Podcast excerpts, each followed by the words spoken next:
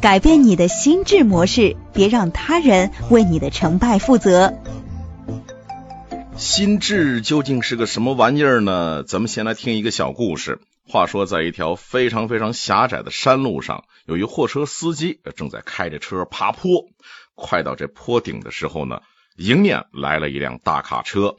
这卡车司机啊，探出个脑袋，伸手指了指，对这货车司机大喊了一声“猪”。这货车司机一听，气坏了，哎，我操，你骂我！马上伸出头，对着这车的背影大声骂道：“说你他妈才是猪，你们全家都是猪！”结果呢，等这货车司机回过头定睛一看，前边的下坡路上有一大群猪。您看看，对面的司机出于好心，想提醒提醒这位货车司机，小心前面有一群猪。但是呢，这司机的固定思维模式，把那个呢是认作了骂人的脏话。没错，这种固定思维模式就是所谓的心智模式。如果把心智模式呢比作是一套大脑的内部程序，那么智商，哎，这是硬件心智模式呢就是软件优秀的人不一定有着超出常人的智商。但是他一定有一套运作良好的后台程序啊，使得他的心态很良好，精神百倍啊！您不信是吧？别着急，呃，我再给您说一个老土土的掉渣的成功学的故事。曾经啊，有一个酗酒成性的酒鬼父亲，他有一对双胞胎儿子。这大儿子想的说：“哎呦。”我有这么一老爸，天天喝酒，那我咋办呢？我必须得要更加努力，才能混得好啊！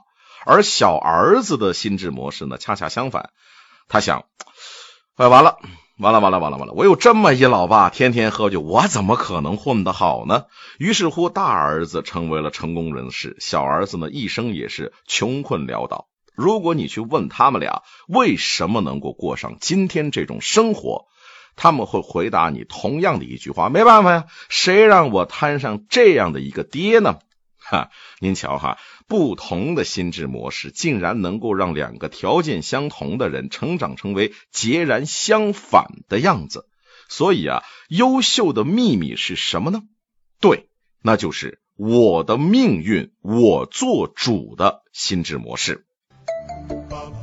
有钱人为什么不幸福？原来是心智模式在作怪。如果我有一千万，那我就要怎怎怎怎怎就开始设计了哈。啊，这种梦哈，一夜暴富的梦，相信大家伙呢可能没少做。手里大把大把的银子花不完，想买啥就买啥，这样的生活，哎，那是想起来都美呀，怎么可能不幸福呢？不过呢，您还别说，学者研究证明，金钱与幸福的相关性呢是呈抛物线状。当人们身无分文的时候，对于幸福的满意度也低，呃，这不难理解。流浪汉他肯定不会说自己过得很幸福，但是当你从一无所有到小康这个阶段的，您的这幸福指数会噌的一下窜上去，一路飙到最高值。不过哈，当你越来越有钱的时候，钱可能对你来讲只是个符号的时候，那这时候呢，金钱跟幸福呢基本上就没什么关系了，搞不好呢还会有可能来个大跳水。这里边还有一位张先生，那就是典型的不快乐的有钱人。九十年代初，他下岗，在家门口呢开了一小店儿穷的那是叮当响了。后来呢，转行做建材生意，那刚刚好赶上了当时这北京房价腾飞的黄金时代哈，一跃就成为了这个身价几千万的主。于是乎呢，大摇大摆的哎站出来，问了个牛逼闪闪的问题，说说为什么我这么有钱，我还不快乐呢？咱们先来看一看张先生原来的状况，那肯定显然是属于穷光蛋到小康的阶段。这个阶段幸福与快乐成正比，于是乎张先生就形成一个固定的心智模式：我能赚钱，我就幸福。可是等到他越过这拐点，幸福和金钱的相关性变弱，这个时候他还傻乎乎的坚持啊，认为钱就等于幸福那一套。他为了找回幸福感，就更加拼命的赚钱，更少回家。于是乎，他就更觉得自己不幸福了。每一个希望自己幸福的人都应该好好的审视一下自己的心智模式。你是最想要的是钱，还是家人呢？让有趣的生活扑面而来，不做无兴趣一族。你呀，肯定也见过这样的人，长得不错，学习成绩也好，还有一把好嗓子，写的一手好文字啊，足球啊，摄影啊，画画啊，吉他样样精通。这些人好像什么都会，精力旺盛的，好像永远都用不完，优秀的那是让人绝望。上天为什么这么不公平，把一切美好的都赐给他了呢？哎，接下来这个故事也许会告诉你答案。小强和小明去郊游，走到一个没有路牌的三岔路口，只有一条路能够到达目的地，另外两条路呢通向未知的地方。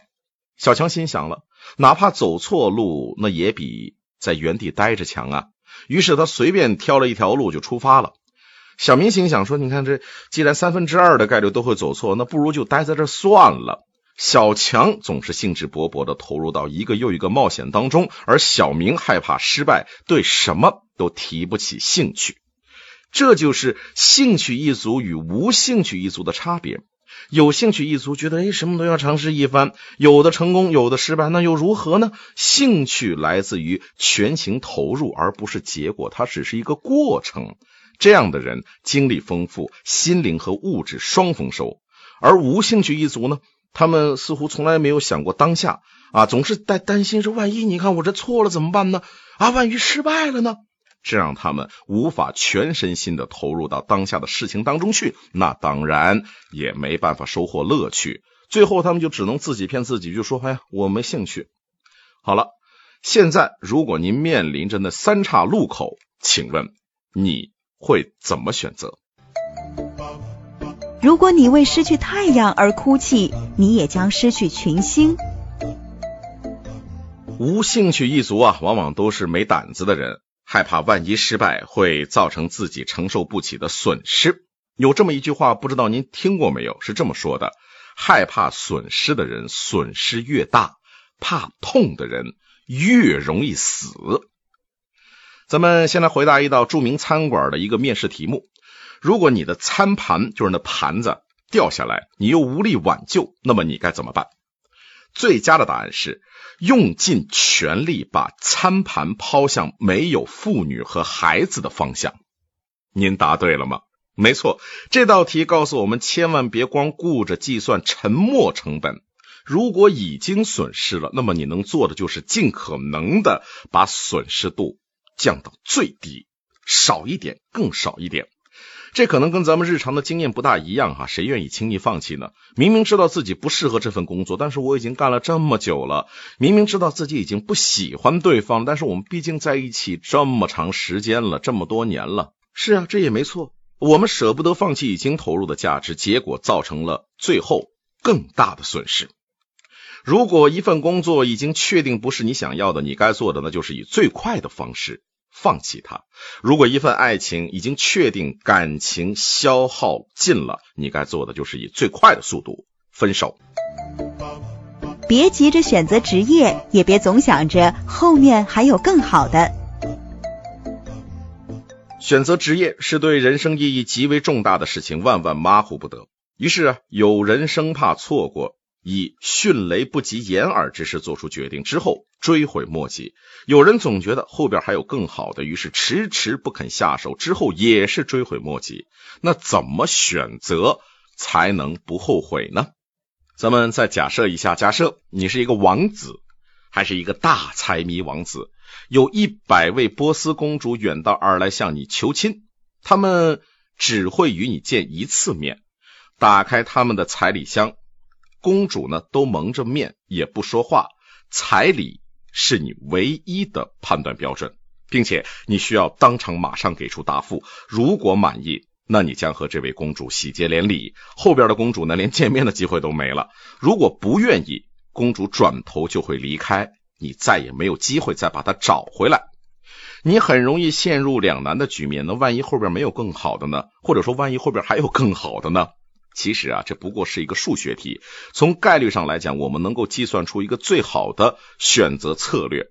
就是拿前边三十七位公主作为观察样本，千万别着急着选，先好好的观察一番，判断出一个大概的最佳值。那么在剩下的六十三个人当中，一旦超过这个最佳值，千万别犹豫，马上下手，快则有，慢则无。我们在职业当中的选择也是一样的，大学生毕业的时候，各种的签约要求一起来，马上签，感觉害怕会后悔。一直观望，又害怕会错过最好。这个时候，最佳的解决方法就跟这选公主一样，拿出前百分之三十七的时间来观望，找准自己的基准线。之后，一旦超过这个基准线，马上出手签约。裸婚不可怕，点到梦想换一套房子才可怕。房子可能是一个再熟悉不过的词儿了。不管你生活在中国的哪一个城市，只要你准备成家立业，那就肯定逃不开买房子这样的一个问题。如今这世道，你还敢提裸婚？那保准你年年过单身节啊！一到情人节，您都抬不起头，都不好意思跟别人打招呼。但偏偏有个小伙子没车没房，竟然抱得美人归。他二十一岁，从某名牌大学金融系毕业，在大城市找不着工作，只能灰溜溜的回老家，在省会的证券公司当一名很普通的员工。一年之后，小伙子遇到了他梦中情人啊，叫小苏，于是乎向他求婚。小苏就问他说：“你房子呢？”小伙子说：“我现在有十万，给你两个选择：一是花这笔钱在当地买个小房子，要不呢，第二就是让我拿去投资。”而这个小苏呢，也是一个眼光长远的主，不哭不闹，选择相信小伙子。于是乎，两个年轻人租了个破房子就结婚了。房子能破到什么程度呢？就是晚上都能听到那天花板上的老鼠在开 party。这样的生活，比起买房子的版本，你肯定更加坚定了有房才结婚的信念了吧？啊，也正常。但是如果我告诉你，这两个年轻人你认识？他们叫做巴菲特和苏菲，那你会不会改变主意呢？如果当年苏菲选择买房，那世界再无巴菲特。即便是股神，那你也得要给人家十年的发展时间呢。那么，如果给你十年，你是愿意辛辛苦苦的当房奴，还是愿意拿去充实发展自己的事业呢？安全感是个温柔的陷阱，一不小心。就会成为他的奴隶。选择买房子而不买梦想的人，他们往往会说：“哦，我买的不是房子，而是在一个陌生城市里的安全感啊！”对，没错，问题的症结恰恰就是安全感。安全感是一个很强大的主人，他把囚禁的奴隶与世界隔绝啊，命令他们哪儿都不许去，什么都不敢做。这里边呢，就有一位被安全感禁锢的奴隶。他在小城市里面教书，工资不高，但这工作很稳定。他不甘心一辈子都这么过，就想去城市里边闯一闯，但是又害怕城市不好找工作。他就想通过考研摆脱现状，但是又担心，你说我这复习一年，我考不上怎么办呢？啊，想谈一场恋爱，又害怕呢对方成为自己未来发展的阻碍。您看看，这位姑娘啊，太擅长玩，我想。但是的游戏了，内心安全感的缺乏让他只好向外界寻求寄托，让他的自信一点点的被摧毁，从而陷入那种啊什么都想做但什么都做不到的恐惧当中。孟子说过：“生于忧患，死于安乐。”如果要害一个人。那就给他提供一个无需努力就可以获得安全感、一份养老一样的工作，一张随便刷的卡，一对溺爱的父母啊，随便哪哪样都行，都可以足以把他驯化成为安全感的奴隶。六招快速提升安全感，你值得拥有。但凡是成功人士哈，必是内心有着强大安全感的人。那么问题来了，安全感怎么提升呢？六招妙计，交给您拿走，不用谢。一般人我不会告诉他。首先呢，小范围的冒一冒险，给希望渺茫的职位打个电话，推销一下自己，那顶多也就是浪费点口水而已，又不会死，对不对？然后呢，呃，那些特别容易获得安全感的事情，比如说一张可以随便刷的卡，赶紧扔掉，它就是把你变成奴隶的罪魁祸首。啊，少看一些什么惨兮兮的电影，也少跟没有安全感的人待在一起。他们是装满恐惧信念的垃圾车，而你呢，要做一个干净明亮的好少年呢。还有，你可以试着做一个恐惧保险箱，把你害怕的、恐惧的事儿呢，写在一张纸上，藏起来，告诉自己，我担心的事儿呢可能会发生，但是我现在要去做我该做的事儿。等这事儿结束了，再回到你那个小保险箱里看一看，你会发现。你曾经担心的那些东西几乎都没有发生过啊，呃，你写过成功日志没有呢？呃，这也是帮你找回自信的好方法。那那些多牛逼闪闪的过去，那怎么可能忘记呢？最后哈，就是直面你的恐惧。恐惧这家伙呢，绝对他是一懦夫。当你接受事情最坏的结果，准备说撸起袖子他娘的大干一场的时候，恐惧这家伙早就逃得无影无踪了。你是个内心缺乏安全感的人吗？那秘籍在此，还等什么呀？赶紧抓紧时间去修炼吧！上帝不是要你成功，只是要你尝试。特蕾莎修女曾经说过：“上帝不是要你成功，只是要你尝试。尝试总是冒险的，而不尝试才是最大的冒险。”有一位很虔诚的基督徒，每天走进教堂，对上帝祈祷啊，主啊，我这辈子从来没做过坏事，我只有一个愿望，请你让我中一张彩票吧。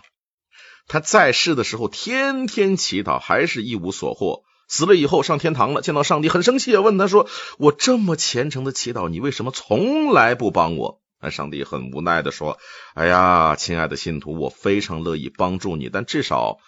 你得要买一张彩票啊！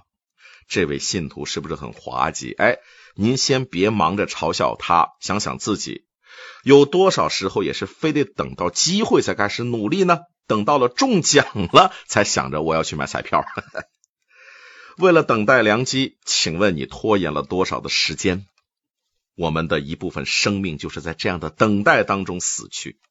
电影。《飞屋环游记》里边的一对老夫妇，他们计划着去梦幻瀑布旅行，但是出发的时间一次又一次的延后。理由呢，跟咱们都差不多，什么没钱呐，没时间呐。直到老奶奶去世了，房屋面临拆迁了，老爷爷一怒之下，在自己的身体最糟糕、经济最窘迫的时候，踏上了梦想当中的旅程。也到这个时候，才发现原来无需等待，也无需存钱，自己早早的就可以上路，说走就走的旅行就来了。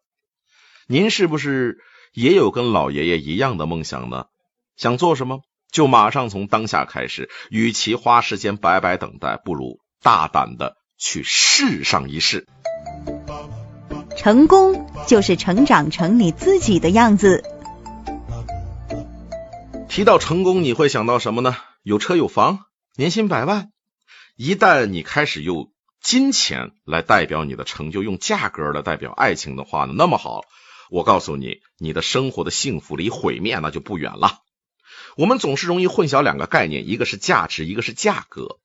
价值来自于社会系统，比如说你的工资水平、学历高低，月薪一千的想升到月薪一万啊，这个学位呢，这学士的想念到硕士。可以说啊，价格是驱使人和社会进步的一个强大的动因。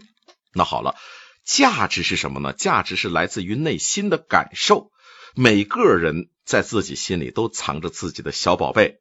你的抽屉里是不是也藏着一封年代久远的信呢？纸张都发黄了，你却视若珍宝。对了，价值可以让人感受到甜蜜蜜的幸福。可惜啊，很多时候呢，价格和价值它不总是对等的。名牌的衣服不一定好看，有钱的男人不一定体贴。那么你要如何去选择呢？如果在相亲的时候有人告诉你说：“嗯，这个男子很优秀呢，才二十七岁，有车有房。”啊，你肯定会很喜欢。二十七岁呀就能买车买房，确实很能干，证明公司很喜欢他。但公司喜欢他，等于你喜欢他吗？聪明人根据价值选择合适的价格，内心的感受比外在的标准更重要。